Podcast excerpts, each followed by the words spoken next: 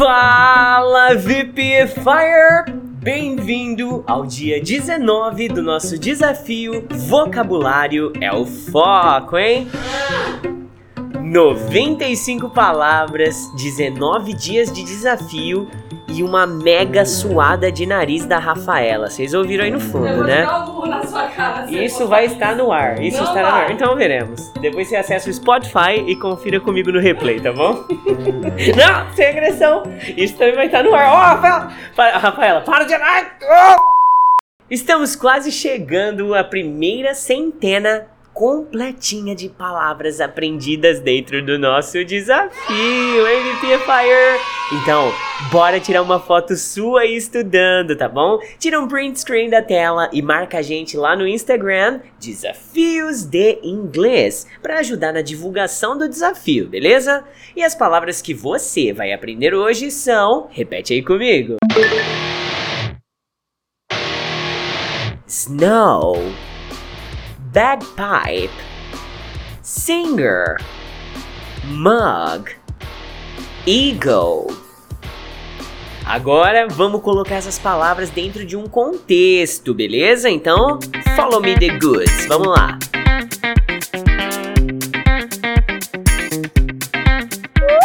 My girlfriend always runs in the My girlfriend always runs in the snow. A minha namorada sempre corre na neve. People don't usually play the bagpipes here in Brazil. As pessoas geralmente não tocam gaita de folha aqui no Brasil. The singer has a different energy. What a great song! O cantor tem uma energia diferente. Que música top! I got this mug on my last birthday party. Eu ganhei essa caneca na minha última festa de aniversário. The eagle is the symbol of the United States of America. A águia é o símbolo dos Estados Unidos da América. Prontinho! Agora todas as palavras já foram contextualizadas e é hora da gente ir além do básico e do óbvio. Começa agora a prática ativa da aula de hoje.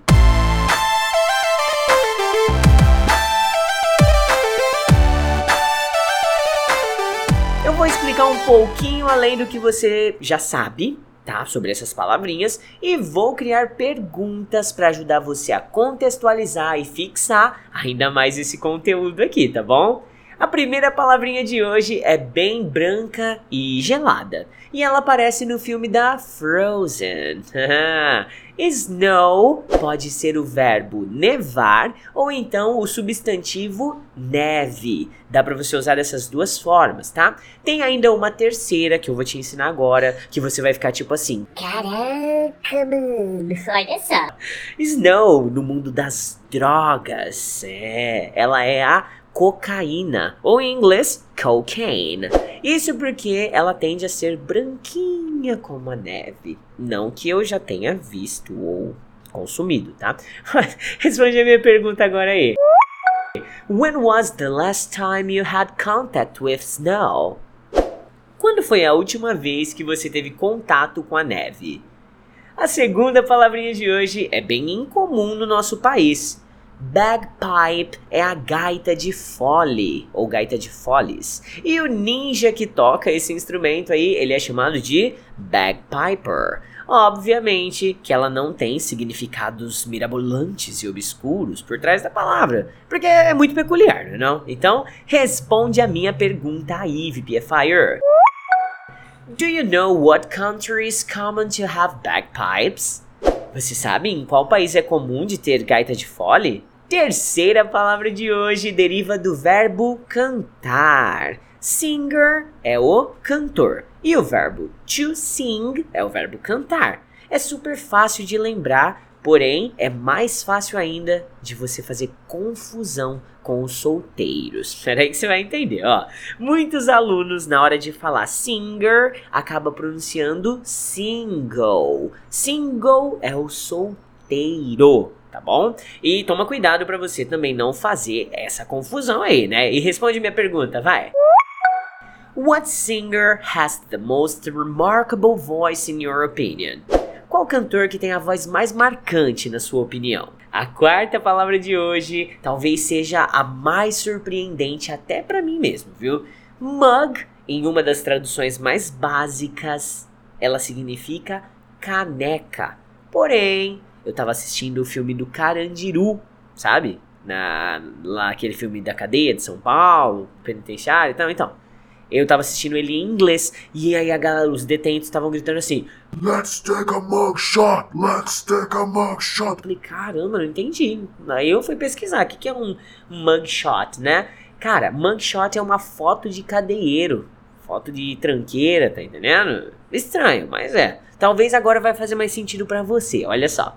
Mug, como verbo, também pode significar roubar ou furtar. Hum, agora faz um pouco mais de sentido, né? E se você levar pro lado das gírias, mug ainda pode significar rosto ou cara. Sabe aqui, ó? Isso é essa parte do corpo? Não, é isso.